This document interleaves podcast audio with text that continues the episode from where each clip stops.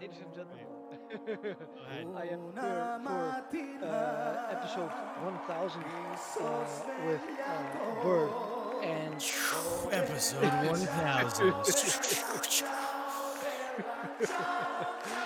well, at this rate, you know. um, but um, we are here to talk about the Dutch tulip bubble. But first, uh, I am going to make Bird very jealous by talking about food. Oh, Um, nice. because uh, at the moment of recording, it's about nine o'clock in the evening here, um, and uh, around dinner time, I had a piece of grilled salmon from the barbecue um, Mm, with uh, a salad of mm. uh, small tomatoes with burrata and pieces Ooh, of avocado. Very nice. Okay. Oh, yeah. Okay. Yeah, a okay. olive oil, some black pepper, um, and uh, some fried potatoes. Oh man, that's that's good. That's actually I have a Northern Italian cookbook. That's like very much like a Northern Italian. Little potatoes, little tomatoes, little cheese. Oh, yeah. Very nice. Very nice. Very nice. Very nice. I Oh, like yeah. it a lot. I did. Uh, Oh, yeah. we uh before um. So yesterday when I before I went out, I was hanging out with my grandmother and we were having a grill out, cookout. See, here's the thing, Bullshito. You don't know this. Maybe you don't know this. Maybe you do. Where uh you spent time in the US, but I don't particularly remember where, and I don't know if you said, but there's parts of the US where you're not allowed to call it a barbecue because it's not actually a barbecue. Yeah. Because it's because when you grill stuff, it's not technically a barbecue. A barbecue So- is when you smoke stuff, when you slather it and stuff, or when you dry rub stuff. Is specifically what like barbecue is okay. is more like a style of cooking and a set of spices. So we call that a grill out, but it doesn't matter. It sounds delicious.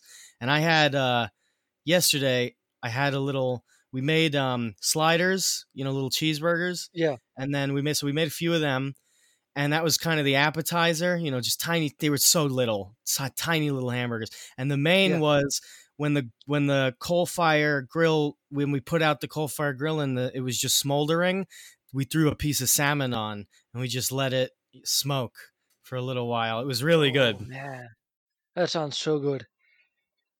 I fucking love salmon, man. Just Yeah, salmon rocks. Salmon is Yeah, uh salmon just- rocks. just any and all salmon, just like stuff it down my throat. I love it. What's your favorite kind of fishes? I like. I, I, let me give you my my top three. I'm a big fan of. I'll go three to one. Swordfish, hmm salmon, tuna. That's what I'm gonna say. Okay, uh, I'm pretty close. I I'd say salmon, tuna, and oh man, What about like a Uh, cod or a haddock or anything like that? You probably have a lot of those. And oh dude, maybe I have to. I don't know. It's kind of different, but I really love herring as well. oh, do you like like pickled or or straight? Uh, just raw. So Oh, uh, yeah, yeah. so- they, you can you can fry those. I don't know if you know that, but you can fry them up, and they basically just disintegrate, and it and it just turns into like a fishy batter. It's great. I mean, according to Americans, you can fry everything. Well, you And- can. you definitely can. I don't agree. Some things you shouldn't fry, but you can fry anything. Oh, yeah, man. I are uh, you uh, are you drinking anything in particular at this this very present moment? moment, I am not drinking anything in particular. I should change that. I'm gonna get. I, I'm I'm in the works for securing the new White Claw flavors. Uh, uh, so I'm gonna try and get that. In fact, let me go and procure a beverage. Oh no! Wait a minute. Aha! There's a, there's an undrunk. Well, let me get it.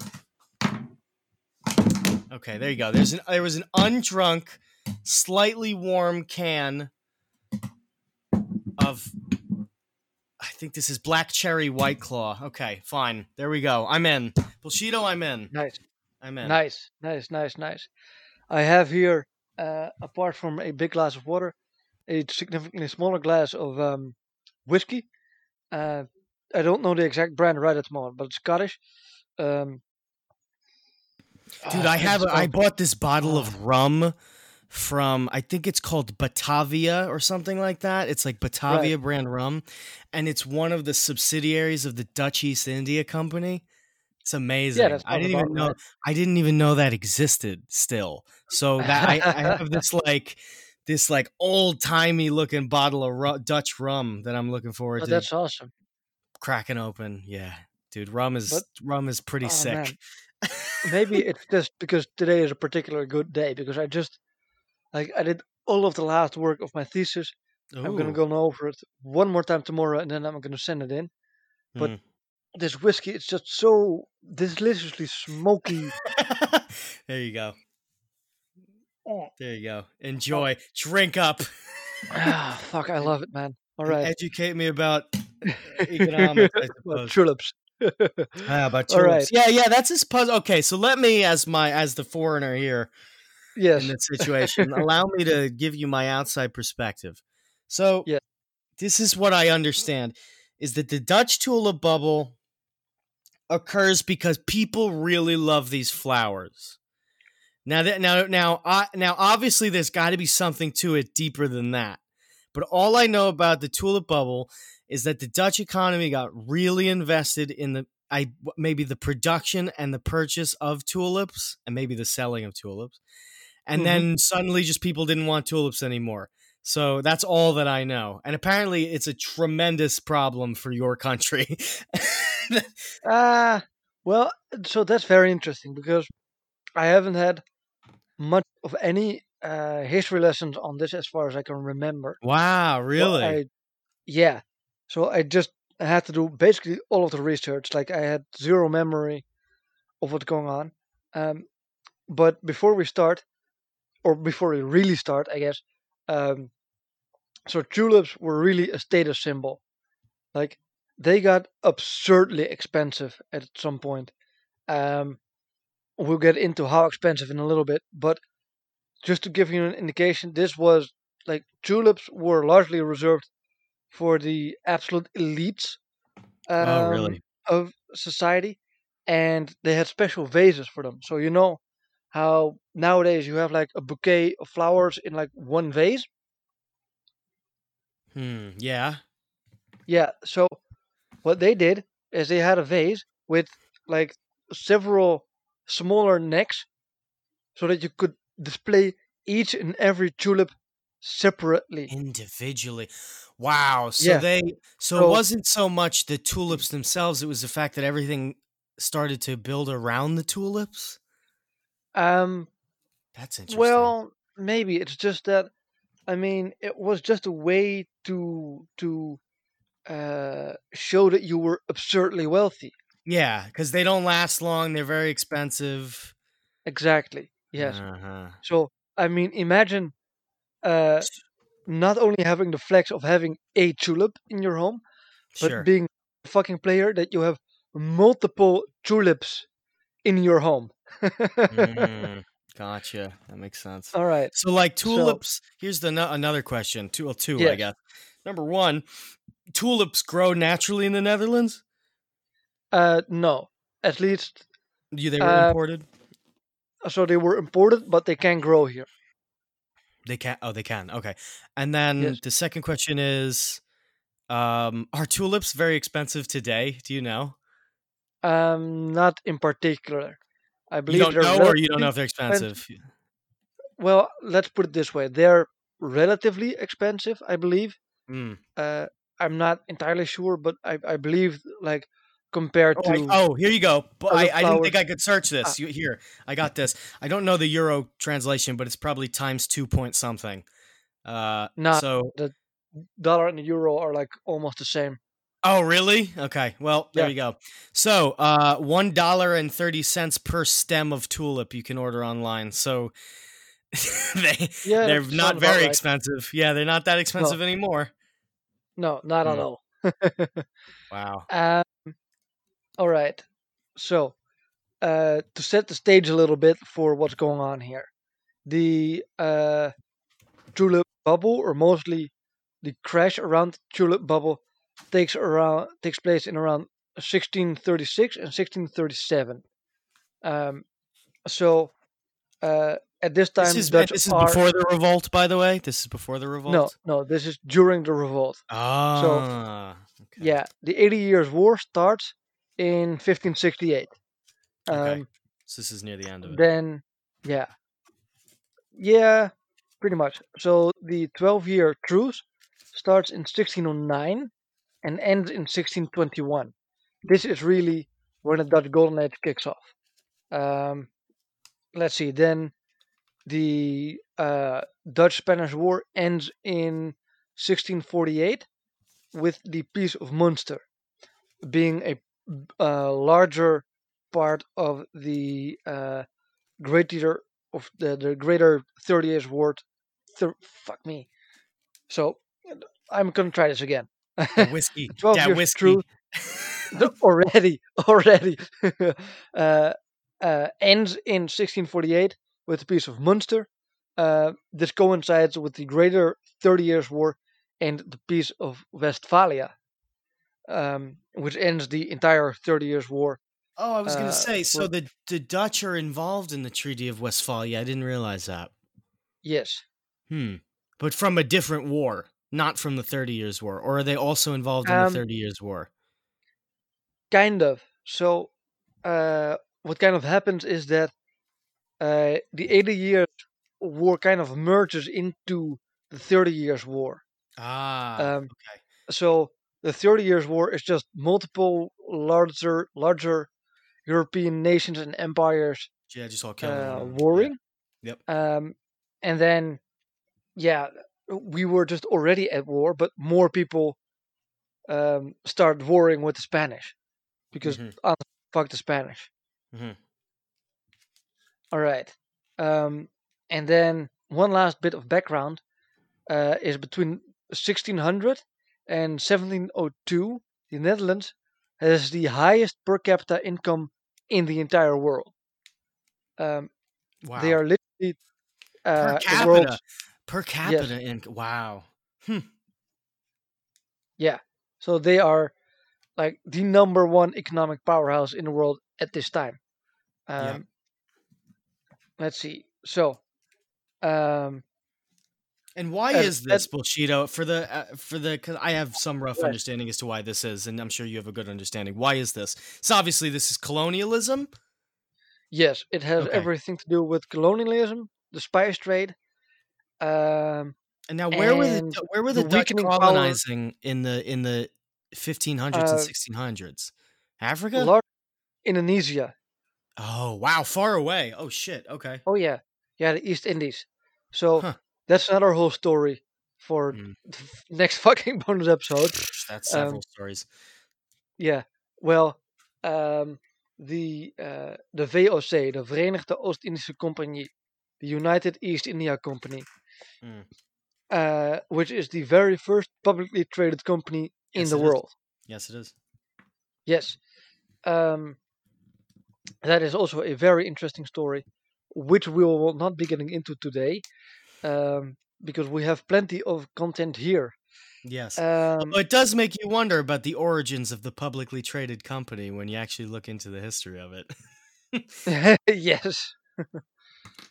uh, I mean, the VOC or the uh, East India Company functions very much in the same way as the British East India Company, yeah, it's and it's- they are it's- essentially yeah. uh, their own government in Indonesia. Like they are such a a uh, such a, a powerful entity, essentially, that the Dutch government is like, you know what, you just do you, Mhm. And we won't even get in the way. Can't possibly Um, be good. So let's see. It's also called the tulip mania or tulpenmanie in Dutch. Mm. Uh, and well, the biggest crash takes place in February 1637. Mm, okay. Um, and you have to imagine that uh, at its at the highest price, um, some tulip bulbs were sold for a price roughly ten times the annual salary of a skilled craftsman. in in the Netherlands. Yes, Holy shit! And if they're the richest country in the world at this time, That's Oh yeah, Wow, that puts it into perspective. That's like saffron. That's gonna be very expensive. yeah, yep. Holy shit. Um, For a fucking flower. oh yeah, but there's a lot of shit going on with it, uh, and it's not quite the way it appears. Um, and I think the moral of the story is that don't let the British tell you anything. Uh, the free market works a lot better than people think it does. Um, and you will see why this is. Um, so, this event is really only popularized almost 100 years later, in 1841, in a book, uh, Extraordinary Popular Delusions and the Mm. Madness of Crowds, by some Britbong journal called Charles Mackay. Now, he claims that many big investors were completely ruined by the bursting of the bubble, and Dutch commerce suffered heavily as a uh, consequence of these falling prices, chilling the economy for many years after. There is, however, not enough data to back up this claim. Ooh. So, let's start with a little history of uh, the tulip in general. Um, so, it first makes its way to Europe in 1554 uh, from the Ottoman Empire. They're a gift uh, from uh, the Ottoman Empire emperor to King Ferd- Ferdinand the First. Um, in 1593, so about 40 years later, Hmm. they find their way to the Hortus Academicus uh, in the University of Leiden. Um, Leiden being in northern Holland, um, or southern Holland, well, in Holland, so in the Netherlands, the northern Netherlands at this time. I was gonna say, you guys, don't you guys like your directions are like backwards. Uh, I was thinking about that. Well- We're gonna have trouble problems talking about this because the Dutch people think the South is the North. What? No! what the fuck?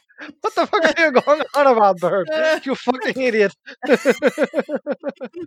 That's what I understand about the Dutch, right? Is you guys don't know which direction is down. Isn't that how it works? I thought that was how it worked. fucking Australians. you- Okay, fine, fair enough.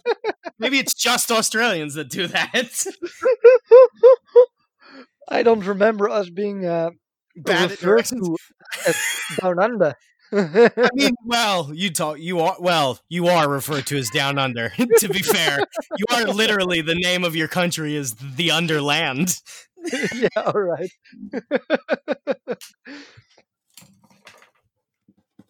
Mm, Just need everybody to remember remember that the Dutch come from a place known as the underworld. Just remember that. the underlands, yes. um, no, no. The thing is, we have uh, a North Holland province and a South Holland province, Mm. but they are not the same as the southern and northern Netherlands Oh, were back. Because Holland used to be one province, and there's another one under Holland, um, and the southern Netherlands are now Belgium. Belgian Holland. just name everything. just name everything varieties of Holland. Okay, here you go. Oh Jesus! Uh, did you see the fucking map of uh, just basically all of the states being like, "This is Virginia. This is North Virginia. This is North North Virginia. Yes, yes, yeah. North North North Yes. Virginia." I'm, I'm campaigning. I'm campaigning to make it so that the state of West Virginia breaks into Northwest Virginia and Southwest West Virginia. That's what oh, I'm Jesus! hoping for. So we can, because that's really that's what anarchy is. Everybody breaks up into their own geographically different area. That's great. Oh, could you imagine? Jesus Christ. Um. Anyway. Yes, I can actually so- imagine Virginians doing that. By the way, yes, I can. Yes, I really can. Fucking Virginians, man. Someone should Yeah. stop them. Yes. Uh, um, anyway, so in the University of Leiden, uh, it is discovered that tulips grow well even under harsh Dutch uh, circumstances. Now, the reason these tulips were so expensive is because they stood out from other flowers uh, due to their very intense petal color. Petal, Hmm. petal, what's the fucking word?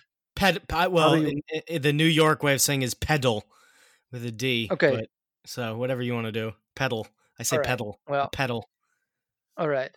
So, um, when infected with a particular virus, which I did not care to write down the name of, uh, there's a very cool, like separating or like bleeding effect created in the individual flower petals. Um, oh, tulip breaking. cool. Oh, the tulip breaking Tulip virus. Yes. breaking, yes, Oh, is that what that is?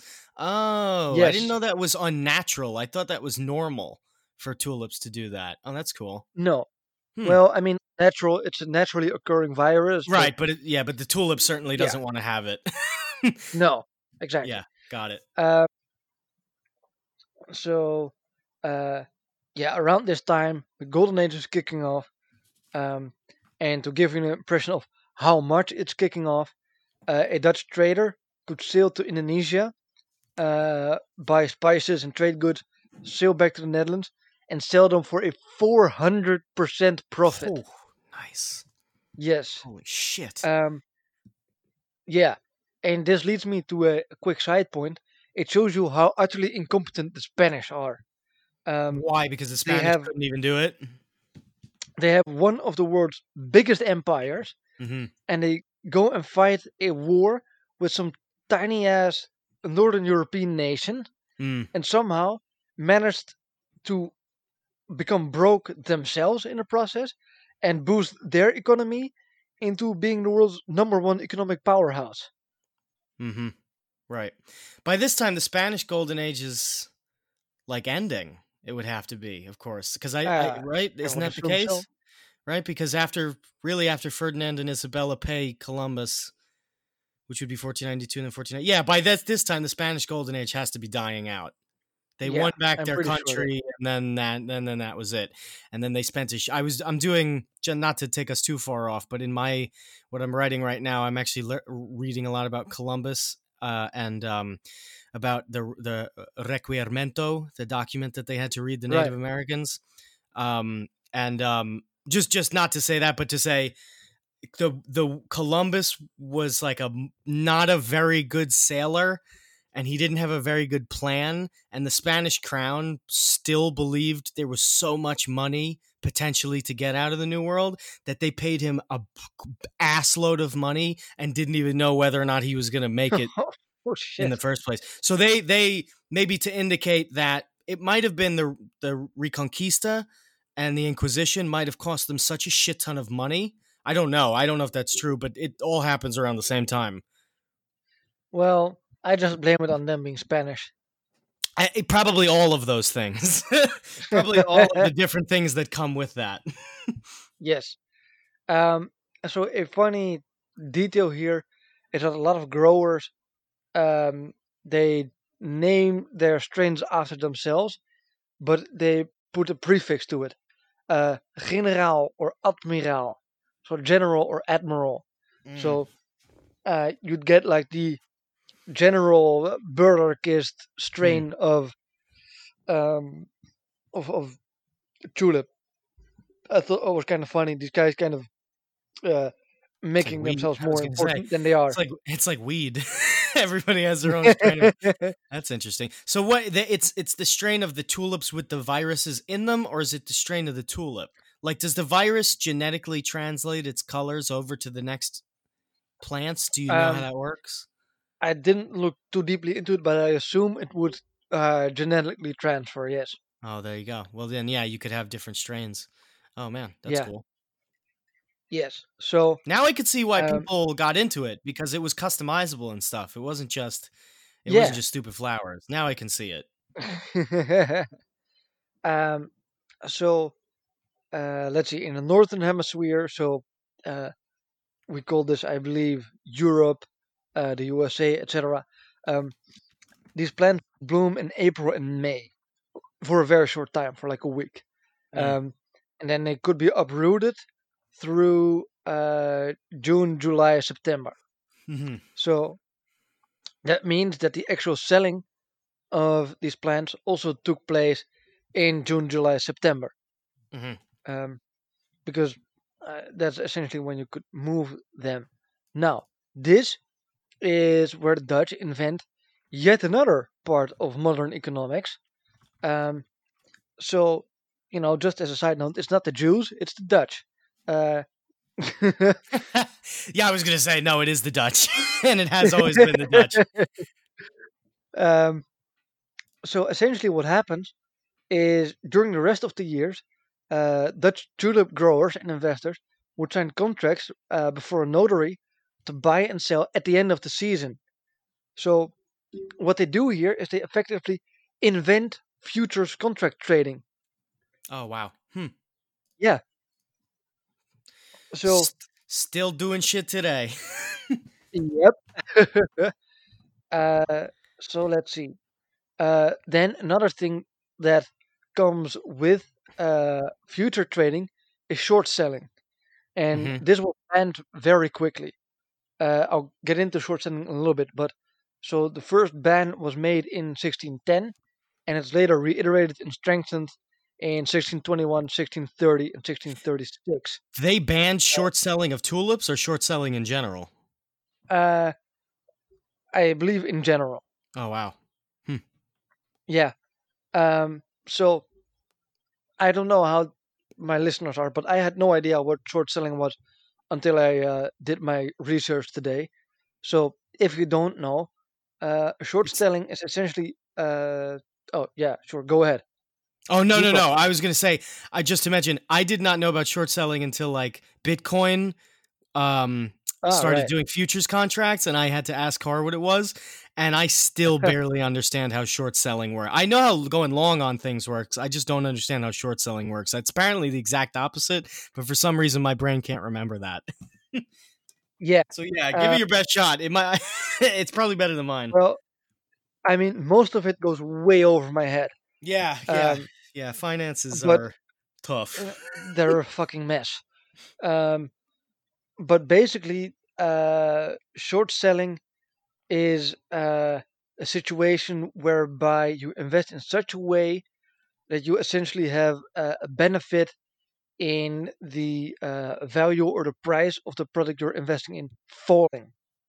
hmm So normally, uh, like if you think like a logical normal person, Yeah. um, you'll think like I'd want to invest in something that goes up in value Yep. because then I can sell it and make money.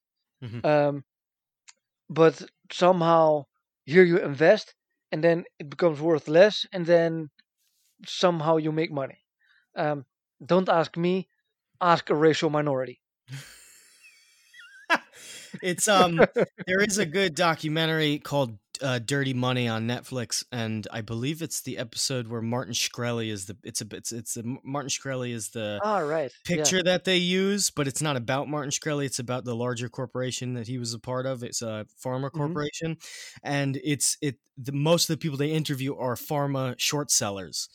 Um, so if anybody wanted to see real life short selling in action, check out that documentary in that episode specifically because they talk all about how these short sellers are there and they make lots of money off these big companies just basically going bankrupt which it's kind of rad to be a short seller because you know you would you would think the the regular impression of short selling that you would get you would think it that it's harmful to you know me and you bullshito you know what i mean like people like us Yeah. like it fucks the economy for us but it really doesn't Yes. Short sellers are actually the good guys. They're the ones fucking robbing all the money off the stupid decisions big corporations make. So fuck it. It would be a good business to get into.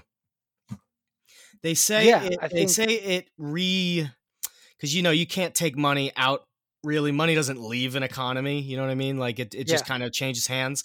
And so it, it gets a lot of the, hand, the hands out of old money and into the uh, new hands is what i understand short selling to be so it's a really difficult thing to do but if you can get into it you're doing good work Well, um, keep that so let's see. Uh, an interesting thing about these edicts is uh, the way they work. So there's not really an enforcement of uh, like like a diehard no short selling Mm. uh, policy, Mm. but it makes them so that a short selling contract is not enforceable.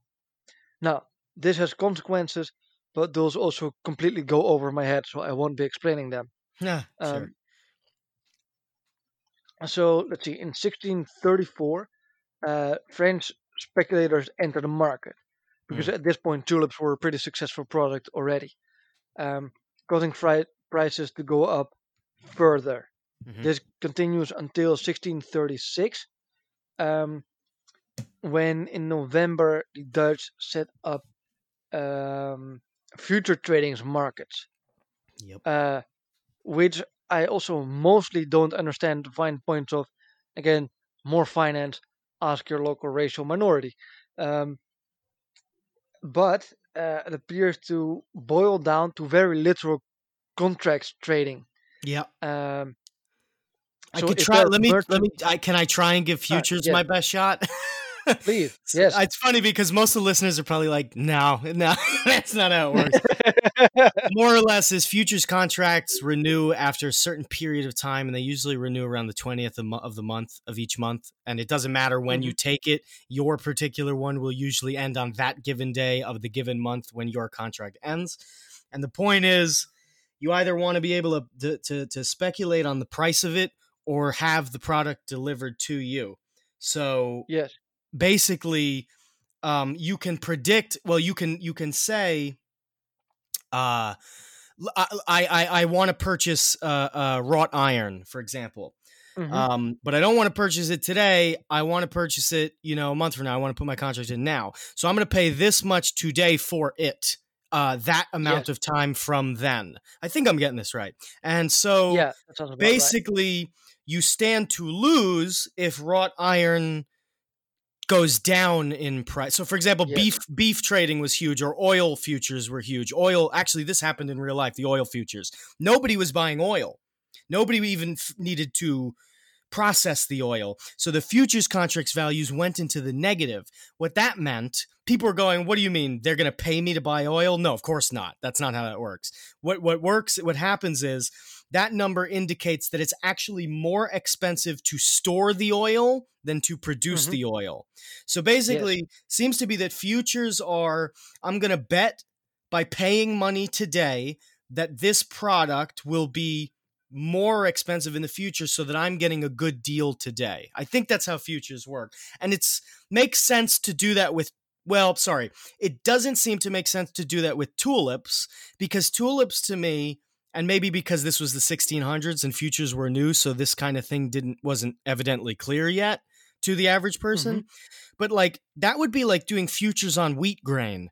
And everybody knows that you cannot base an economy on wheat because you have terrible seasons you have great seasons and your economy would just sh- be shitting itself constantly so yeah, that sounds about right. I imagine flowers which die in the span of two or three weeks because tulips are perennials, right? They don't last forever. Uh, Yeah. They, um, I would imagine that that was a huge reason why this thing started to collapse was the introduction of the futures contract into it. Um, I would guess. You could tell me I'm wrong, and I might be. kind of. Uh, we'll get to it, but Okay. uh, I mean, I think you can see how futures trading starts here because it's of course very interesting. Um, so you have enti- basically an entire year. You have three months in which your tulips can actually be delivered. So like, you know what? Maybe, uh, as you said, like if I uh, pay whatever the price of tulips is now, uh, it will be much cheaper than uh, when actual tulip season comes around. Essentially, Got it. Hmm. so uh, what they would do uh, is a pair of merchants would come together in a tavern and pay two and a half percent wine money to the tavern for every trade. Oh, wait. Um, I'm sorry. Can you back that up and explain that to me again? I'm a little lost. Wine money? Yeah, yeah. so the wine money. Uh, You mean like money to, so like, what do you mean? well, look at it this way: there was like an official exchange um, in in different cities. However, um, these merchants, Mhm, for reasons that I don't entirely understand, but it mhm, has everything to do with money. mhm. Um, no shit. um, they uh, decided to not trade on the exchange, but instead go to uh, another place where it's convenient to meet, so a tavern. Um, oh, okay. but they're not getting drunk in this tavern. They're not eating in this tavern. But I, I mean, a tavern doesn't want people just coming in and out trading, but doing nothing, right? Right. Or right. spending no money. And So- and I'm sorry before you continue because why did they choose the tavern over the exchange? Is it simply because not every town had an exchange? No, I think most towns had an exchange, They just didn't want to um, be but it there was like a yeah legally or yeah, you know what I mean. I don't give a shit, but you know what I mean. with it. yeah, yeah, Yeah, okay. yeah, Yeah, whatever. yeah, okay, gotcha. They they have their reasons. Yeah, yeah. No, I was just wondering, like, are they trying to avoid the cops? like, I get it. I get it. I get it, Dutch guys. um, so let's see. Uh, interestingly, um, and of course we see this today. Um, in these kinds of exchanges, uh, actual tulip bulbs almost never uh, changed hands. So there were almost no deliveries to this contract. It was just people That's right. Yes, buying that's, and that's selling most. the contracts. Yes, that's most futures contract. Actually, that's Exactly. that's actually, and if people don't know that, that's pretty much how I would imagine. I don't know the actual number, but a good amount of futures contracts are literally just people speculating who have absolutely no interest in ever acquiring the product that they're paying Oh, money yeah. for. Yep. Yeah, because because you know some some company will buy the futures contract off of them. That's what they're hoping. Exactly. Yes. Um, so let's see. Uh, by 1636, and this is right before the crash. So, um, they become tulip bulbs became the fourth leading export product after gin, herrings, and cheese. Now, I love the, I love the Netherlands. I love the Netherlands. That's incredible. I, I love all three of those things. I didn't know you guys made gin. I thought that was Scottish, but fuck yeah. well, that's an interesting side note that I actually have written down here. Uh, gin is an English ripoff of Genever. Oh, what is that? Genever is uh, essentially the same product, but better because it's Dutch. Um, made by the Dutch, and later the um, the English, uh, well, essentially copied it. Um, You- it's still juniper berries and stuff like that, right? It's still Yes. your classic. Oh man, Yes, awesome. yes, we call this Genever bes, literally. That's you know Dutch. you. I got to tell you, in America, the Dutch are being done pretty dirty because I've never heard that term. I didn't know the Dutch made gin. Uh, they're doing being done pretty dirty. I thought it was just Scottish people were making it. So Have you uh, have you ever heard of the uh, term Dutch courage? is that gin? Yes, I, was- I thought that was gin. rum. Oh fuck yeah! Okay, there you go. oh hell yeah!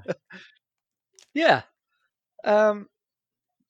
So Now I gotta find me a uh, Dutch gin. What's a Dutch gin? Is Tanqueray Dutch? Tanqueray sounds like it could be Dutch. No, Let me find no, out. Tanqueray is uh, Tanqueray is shit. is London dry gin. Oh, it's. London Dry. It is, and it's shit. By the way, it's complete yes, shit. yes. Um, I'll uh, uh, Bokma Jenever. is a typical Dutch Jenever. Jen- Jenever. Hol- Hollandse Graanjenever. Hollandse Graanjenever. Okay. Yes. Okay. Ooh, to. I'm gonna have to pick this up. I'm gonna have to pick some of this up. All right, let me know how you like it because Hell yeah. I, it's I, I mean you're a gin guy. I heard from. yes, I am. I'm quite a gin I'm, guy. I'm not sure who, but from someone. I am quite Um, a gin guy, and I and knowing that there's a whole uh a whole new area of gin that I can try out, I will be very excited to. All right. Oh man, Sweet. Um, let me see. Where was I? Uh, Never herring cheese check. So, uh, the mania essentially reached uh, its peak in the winter between 1636 and 1637. Um, prices were at their highest in November 36 and absolutely crashed in February 1637. Hmm. Now, um, here's the thing it's kind of hard to make out how much they crashed. Uh, and I have a little excerpt from the wiki here. Um, the lack of consistently recorded price data from the 1630s makes the extent of the tulip mania difficult to discern. The bulk of available data comes from anti-speculative pamphlets by Gaergoedt and Waermondt, um, Oh, that's interesting. written just after the bubble. So the The only Economist- real information that we have from it is from people who hated the speculators in the first place. Yes, Huh, that's Um, interesting. yeah. There's a, a little bit more here. Uh, economist Peter Garber collected data on the sales of 161 bulbs of 39 varieties between 1633 and 1637, Mm. with 53 uh, being recorded by GW. Uh, so that's Gaergoedt and Waermondt.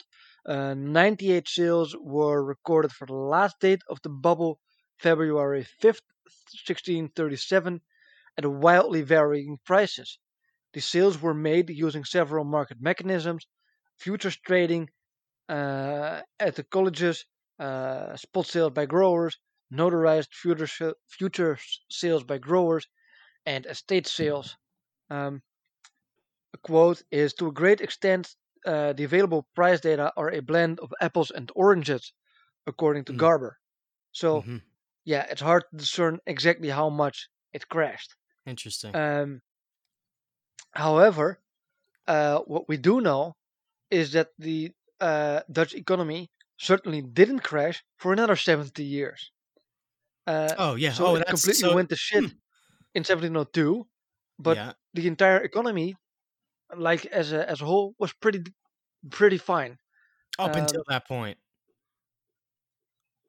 Or Well, mean, no, you even mean after that this- point? Oh, so okay. even after this uh, tulip crash, basically uh, the economy was doing fairly well. Mm. Mm. And there is some more that this Anglo journalist that I talked about earlier, uh, let me see what his name, Charles Mackay, is full of shit. Uh, because he tells an anecdote. Uh, and the anecdote is essentially that um, a sailor uh, that mistakes a tulip bulb for an onion uh, eats it um, after uh, ha- having it handed to him from some sort of merchant just to hold for a little bit, mistaking it for kind of a, a tip that he could use for his breakfast. Um, Mhm. Getting arrested as a result of it because a tulip bulb could have paid the yearly wages of an entire crew of sailors. Um, so that's quite a bit of money that he ate up there. Shit. Holy shit. There is only one problem with this anecdote. Um, tulip bulbs are apparently dirty as fuck. Like they're known to be poisonous even if Oh, prepared really? incorrectly. Oh, and right. Aren't they? times of famine, are barely edible. They're nightshade. That's right. They're in the night. They're related to potatoes. I forgot about that. They're nightshades. Oh shit. Yeah. Hmm. So there's no way that even a dumb sailor uh, could have mistaken um, these tulip bubbles for onions. Um, at least he couldn't have eaten a full one. Like he could have taken a bite out of it, but at that point he would have known uh, that that was not an onion. Mhm. Um, so Mackay doesn't know what the fuck he's talking about. Um, now, uh, he also claims that the massive speculative bubble that had been created um, essentially burst and had a rather strong chill on the economy as a result. Hmm. There is no evidence of this. Um, so I have another quick excerpt from the wiki here, uh, which I thought put it together pretty well. So while Mackay's account held that a wide array of society was involved in the tulip trade, uh, Goldgar's study of archived contracts found that even at its peak, the trade in tulips was uh, conducted almost exclusively by merchant and skilled craftsmen who were wealthy, but not members of the mobility. Nobility. Um, any economic fallout from the bubble was very limited. Goldgar uh, identified many prominent buyers and sellers in the market, uh, found fewer than half a dozen who experienced financial troubles in the time period. and even of those cases, it's not clear that tulips were to blame. Hmm. This is not altogether surprising. Uh, although prices had risen, money had not, not changed hands between buyers and sellers. Thus, profits were never realized for sellers unless sellers had made other purchases on credit in expectations of the profits. Uh, the collapse in prices did not cause anyone to lose money. Okay. Not even the not the sellers even, you say? Because Uh, well, some sellers and investors, but really uh, not not really. uh, Um, it didn't affect the vast majority of the Dutch to Yeah. begin with. yes, It didn't really affect the nobility because they were the buyers, not the sellers. So it was it was more like the procurers and producers of the tulips who took the biggest hit on it. Is that the case? yeah, Okay. yeah, pretty much. That's that's hardly And, um, um, a, well, a crash. Like so much. Uh, mostly just uh, like the investors uh, that were trading the contract. oh, it was a bubble. Oh, that's right. It was just a speculator bubble. Okay. Okay. Yeah, Oh, because-. Uh, like the growers were still getting yeah, more or less the regular price, right? sure. And also, Um, how how expensive is it to grow tulips? Can't be that expensive to grow tulips. I imagine not, even back then. no, Um, even back then, a flower yeah, is a so- flower. Uh, let me see. I think I, I thought I made this note elsewhere, but I don't see it. So, to give you an idea of um, how popular the contract trading was, um, some uh, contracts for um, tulip bulbs changed hands more than ten times a day. Um, and you know how many of those bulbs were actually delivered? Zero. oh shit. Yeah. Huh. So you got a bunch of people just uh, you know buying and selling obligations essentially. Yep. And air. Yep. Um, but they're not. They weren't actually buying or selling bulbs. Hmm. Um, so let's see. The last bit is uh, I looked into what did happen and what did cause this supposed bubble to burst. Um, because it's it's doubtful that it's actually a speculative bubble. Um, really? Okay. so, yeah, there is no denying that the prices between 36 and 37 uh, crashed and fell.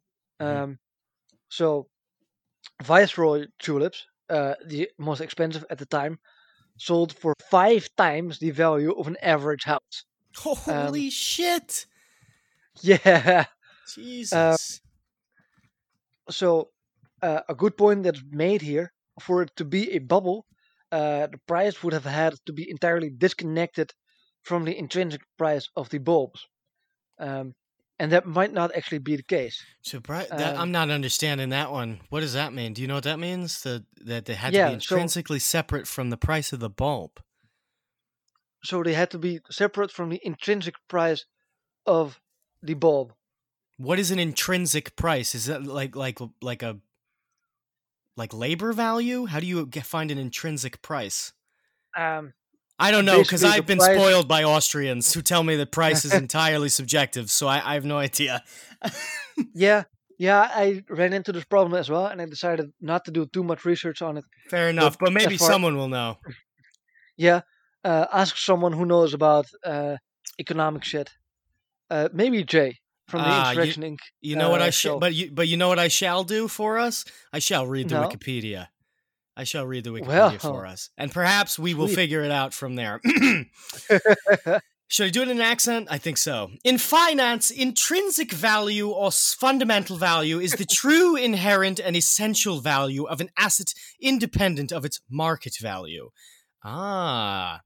So that is Okay. still very much something that would be in contention to this modern day, I would imagine. Yes. Because Marxists have a completely different understanding of how price works, but I don't know if they just mean market value and not essential value. Uh, I, I guess I would altogether just ignore Yeah. the fact that essential value exists, but I am not an economist. I would. Yes. I'm not an economist, but usually essential things I'm pretty much willing to say they don't exist 99% of the time.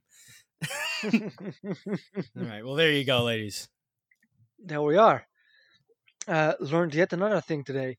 Um, let me see. Um, uh, ah, check. So there are some historical events uh, that correspond with um, both the rise and the drop of price. Um, so the increase in price corresponds with a law in the Thirty Years' War. Mm. Um, after the Peace of Prague, um, which I believe ends the fighting between the French and the Germans, um, the French and the Dutch decide to support the Germans and the Swedes against the Habsburgs and occupy the uh, by this time Spanish occupied southern Netherlands. Um, now this leads to a result in uh, Jesus Christ. This leads to a um, rise in demand and as such a rise in price. Mm. Um, this should be uh, something that Austrians are familiar with. hmm Right. Um, so uh, let's see. Uh, another thing, unconnected to uh, historical event, by the way, is that after the crash in 1637, the prices for tulips uh, appear to continue to go down.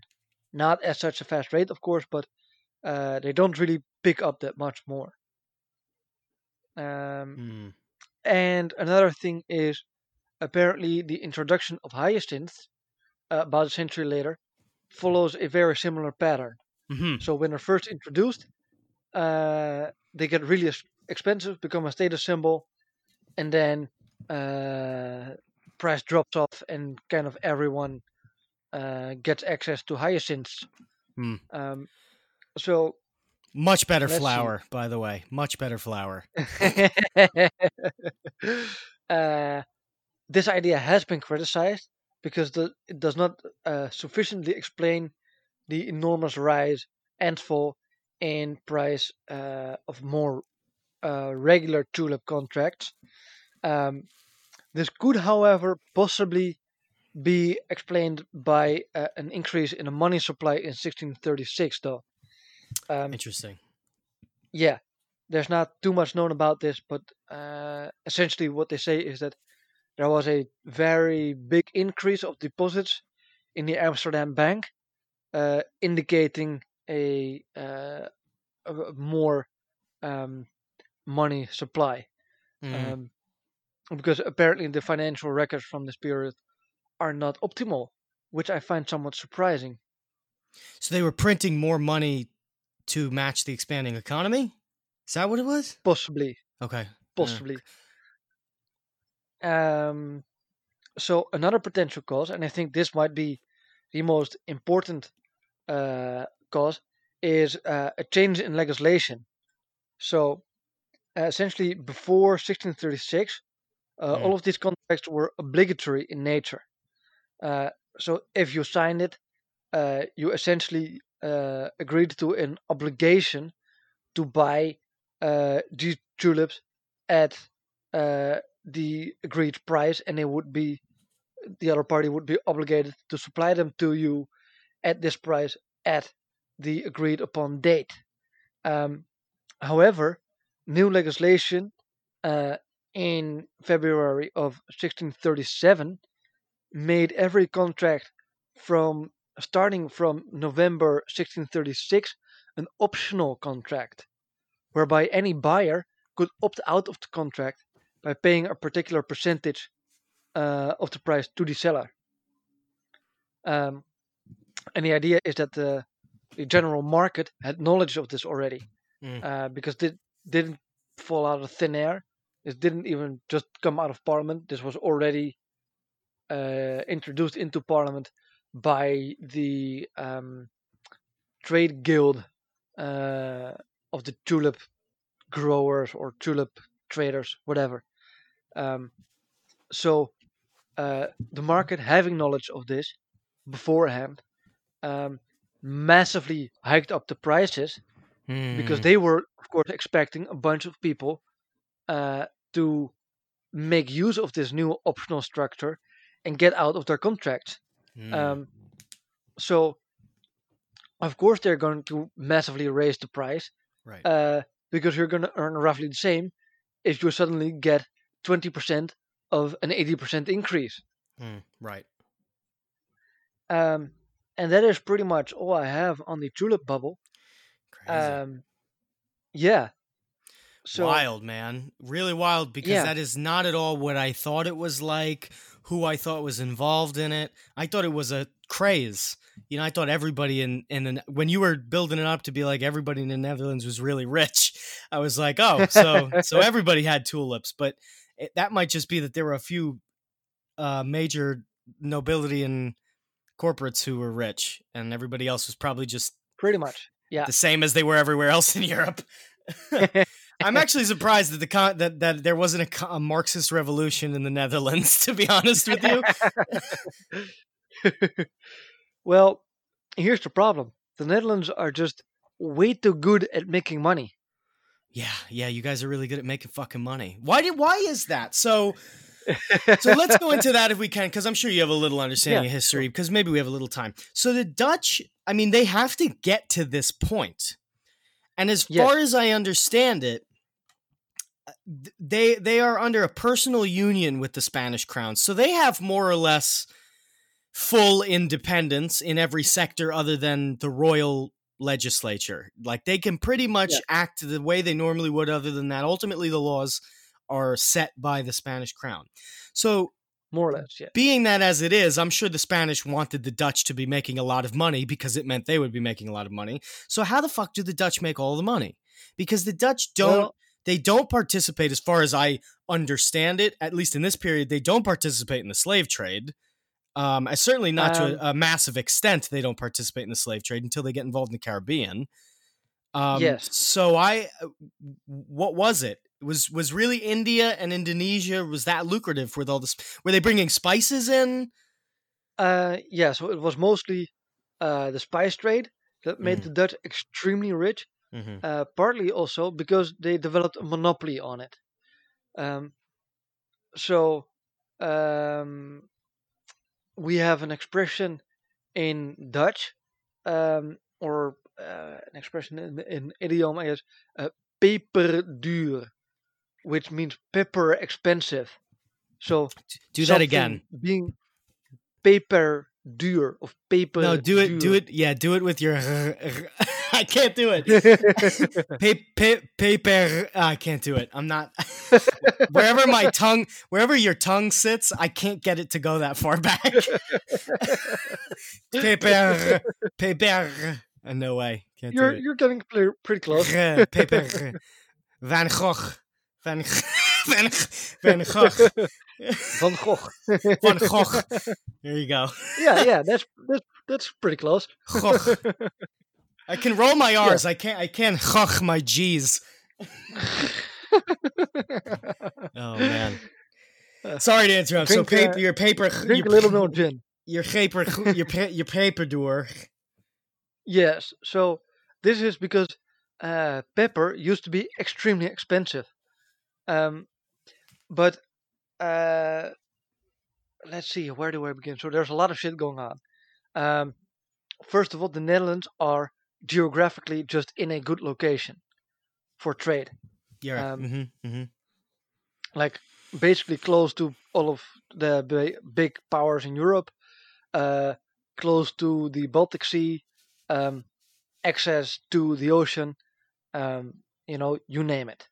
Mm. Uh, then there's uh, essentially uh, uh, the, especially at that time, and still kind of tradition of shipbuilding and sailing. So the Dutch were very competent sailors, um, which of course helps if you're uh, trading internationally in a time before airplanes exist. Mm. Um, and uh, partly is because they were one of the first nations to adopt a policy of, uh, well, a very liberal policy essentially of religious freedom. Um, so what happens is the Dutch revolt kicks off and they fight with Spanish and they become more or less independent. Yeah. And a lot of uh, Huguenots flee from France to the Netherlands. And Huguenots the were Catholic, Catholics or the Protestants? uh, Protestant as well. They were pro- Um, okay. Yes, but Huguenots were often uh, two things: rich Hmm. and intelligent. Um, Mm. and that is a very good combination, of course. Oh yeah, to bring people in, sure. Oh yeah, Oh yeah. yeah. Um, They went. A lot of them went to England too. Now that I think about it, I hear the term Huguenot a lot, yeah, referring to French, is- like French Englishmen. I think that's kind of a derogatory, but who cares? um, so that's part of it. Mm. Then uh, there's um, uh, let me think. Uh, so the I'm not sure if it's. I don't think it's the discovery because they knew. Oh, this is what happens. Um, so it used to be before the Dutch, um, the Portuguese essentially had a monopoly on the spice trade Mm. and Um, from from Africa. From Africa. Oh, India too. uh, Malabar. yeah. Malabar is a Malabar is a Portuguese. That's right. They made it all the way over there. Yep. Yep. So Hmm. uh, at some point, you know, warring happens and, and shit happens in history, and the Dutch uh, essentially take over this position from the Portuguese. hmm Um, and I think this might have to do with the Dutch finding the way to Indonesia. Mm. Um, right. Because now, What was their way to Indonesia? They rounded the the the Cape Yeah, of around Africa? Cape Good Hope Mm-hmm. hmm uh, in Africa, um, which is, by the way, also the origin story of the uh, Flying Dutchman. Yes, Um, it is. Yes, it is. Yes. Uh, so if you didn't know, uh, the captain of the Flying Dutchman sold his soul to the devil uh, to get around Cape Good Hope, and now he's doomed to sail around Cape Good Hope for all eternity. Forever. And honestly, Yes. You know, I know some people who I know sailors, I know Navy guys. I know Yeah. a lot of people who've seen the Dutchman, so there's definitely something going on Oh. out there on the seas. Definitely something strange. I've heard wild stories from um, from sailors, Yeah, both yeah. uh, like freight or, or Mhm. merchant fleet as well Yeah. as uh, as navy, of seeing all kinds of wild shit and see ghost ships just burning gas tankers in the middle of, of an ocean. There was one time when kinds of- me when me and my father were fishing.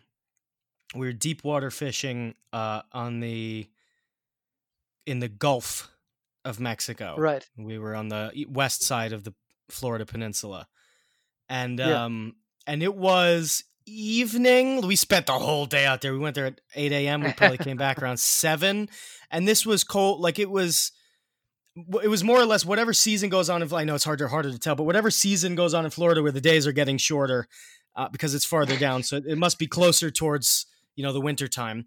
But so that it was Right. getting very dark by like four p.m. But we stayed out. And as we were Mhm. going back in, and we probably weren't that far out. We I don't think we were even in international waters. But as we were going back, you know, light phenomenon started happening for some reason. I guess because there was a storm coming and it was messing Oh, with the shit. clouds or whatever it was. And this was in the evening time. So me and him, we saw. I, I, I pointed out to him that there was this weird green glow um in Yeah. the clouds not far it was obviously light phenomenon but that was my Mm-hmm. encounter i like to think with the dutchman is that uh Ah, that green cloud. if you ever see green clouds, just you know, just know the Dutchman is nearby. Maybe you could buy some good spices off of him. ooh, yeah. Um, so that's part of it. Uh, monopolizing the the spice trade. Another thing they did was um, uh, the grain trade. They made a lot of money of that. Grain, Um, really. Yeah. Uh, so what they did is, in good years, they bought up fuck tons of grain, Mm. stored it in warehouses, and then in bad years sold it for insane markups Mhm. uh, to whomever would buy it, Right. um, which also helped a lot, of course, um, with uh, income. Mhm. Uh, and then later on, uh, they also start engaging in the slave trade. Um, and uh, once or twice, they also raid the Spanish silver fleet, Mhm. um, which was returning from the American colonies, um, Right. which was, of course, also very lucrative. Yeah, piracy was was that was another thing because of the me doing the Columbus research. Um, piracy piracy was huge, and that was actually a lot of explorers got their death sentences um, recused if they agreed to um, uh, be uh, colonists and go and and be shipped out and sent to other places to go and explore. Like I believe it was well, there are four people on Columbus's ship, for example, or of his three ships, his fleets. Four of them had death sentences recused. Um, Oh, so that was that. Yeah, so there are a lot of piracy and a lot of yeah, a lot of piracy on the high seas during this period of time, and Yeah. a lot of money to protect it. Oh yeah. Um. Ah yeah. So, uh, let me wrap this up, um, with uh a few main takeaways. Uh, so one is don't trust journals and don't trust the English, um, no, because they are full of shit. All Um, the time. Except for yeah. Guy Fawkes. Well, shout out to Guy Fawkes, by the way, who I found out was an English Catholic who fought for the Spanish during the Eighty Years' War, and then went over to England to fuck more shit up later on. So every every every Englishman other than Guy Fawkes. Um, also, uh, I think this is actually a beautiful demonstration of uh, the fact that Austrian economics actually work. Um, because if it were not for government fucking this shit up with some absurd legislation, uh, the tulip trade would have been entirely fine. Very not true. that mattered much anyway. Um, all right, Bird, uh, your plugs. Fuck, you caught me off guard this time. you caught me off guard. Usually, usually I try and plug a different person's name and podcast every time. Um, I'll do mine this I'll, uh, time. Uh, at Bird Archist, follow me at Bird Archist, and listen to my pod, uh, my podcast, The Gaslight Hour. yes, yes. Listen to the Gaslight Hour. Uh, I love those guys. Um, Me too. let me see. Uh, you let's uh, let's go with the same plug as we did uh, yesterday. Um, the the important one. Let's say uh, donate to a bail fund. Yes, Um, yes, yes. Um, I don't know when you're releasing this. It's always going to be relevant, but we recorded these during the midst of all the big protesting that's going on in Milwaukee, Yes. New York, all this. Um, the most useful thing that you can do to help generally is to go and donate to a bail fund. Bail fund money gets recycled so long as people do their part and keep putting money back in the way the bail system Mhm. works. And um, you don't have to particularly support anybody other than your own community if you feel so inclined. But you know, Minnesota could probably use the help. My own city could definitely use the help. Um, Dallas could certainly use the help from what we've seen, and and obviously, again, when you release this, could be a completely different situation. Shit, Who by knows? the time you Yeah. release this bullshito, uh, Oklahoma City might not exist anymore. Who knows? so Shit, uh, by the time uh, uh, you might need the bail fund. that's right. uh, That's right. I might be arrested by the time you release this, and that's a serious statement. So I might need Yes. the bail fund too. So uh, uh, just go and donate to a bail fund. Do your part. If you don't want to go out there and protest and fuck shit up, and by fuck shit up, I mean peaceful demonstrations, people. Peaceful Absolutely. demonstrations, Yes. of course. Yes. Fuck shit up. Fuck the system up. Uh, make people think differently. Uh, bail fund, mutual funds as well, mutual aid societies as well. Uh, libertarians, we we we we we got to do more. Uh, and and sending our money places is a good way to start. So that yeah, thanks for reminding me. Good good good thing to plug. Yes. Um, so then I do have some plugs. Um, you can follow me on Twitter uh, under the uh, at of um, at Dogman Respecter. Um, Yes. And um, my podcast, uh, being Unshackled Liberty, um, is part of the Fred House. Yes. Um, and the Fred House, which hopefully will be containing the Fatcast very soon as well, Mm. um, contains at the at the moment this is being recorded. Uh, Two Fats in the Black, Insurrection Inc., Lauren Hardy Cross the Pond. That's me and Quincy. Unshackled Liberty, uh, some failed stand-up comedian who we won't be talking about anymore here. Uh, no Real Libertarian. Um, great show by a great guy. Absolutely listen to it. Uh, Erase the State, The of the Planet, Gaslight Hour, Anarchy Proper, The Second Liberty, Punk Rock Libertarians, and Burning Boots. Um, yes. And um, you know what? Uh, I fucking love you all. Uh, and uh, and let's all and let's all just except for you, Bullshito. We'd, I'd like to uh, take the moment here, actually, in thinking about this, to Yes. just go. Congratulations, your thesis on completing it. Let's all give thank you, thank Bullshito you. a round of applause. I had to do my thesis. Everybody who's done one knows it is probably the most stressful period of time a person can go through in college. Yeah. So, congratulations. I hope it, it takes you Thank great you. places. And we hope you Thank never you, stop podcasting. well, there you go. uh, with that, you remind me of the one last plug I do actually uh, want to put out. Um, and uh, thank you again. Uh, um, I have a Patreon uh, because I am a poor, um, and I would like to sound a little bit less like a poor. Um, so give me money uh, Yes. so I can buy uh, soundproofing and a better mic uh, and a laptop that's not a total piece of shit. Um, right. so, uh, yes, that uh, links, all of the plugs will be in the uh, show notes. Um, thank you, Bird, uh, for coming on. Uh, Not a problem, and I hope everybody's excited to get into the Russian Revolution next time. Dude, I'm so excited. That could be. We could be talking about mm, having to do multiple episodes. Uh, uh, uh, and I mean might be- multiple, several hour episodes because Oh, just Jesus. I just started it, and Lenin Yeah. alone is like, oh my god. First of all, I didn't realize. I thought Lenin was just like some schmuck who knew how to organize. Guy was a fucking genius, and he wrote a tremendous amount. And so his history alone, and then I got to do Trotsky. Got to figure out how Stalin comes into. Oh, it's gonna be a lot, but it's gonna be a damn good time. Oh, man, I look forward to it. Um, and if there's anything I love, it's um, recording an absurd amount of episodes uh, in like one day releasing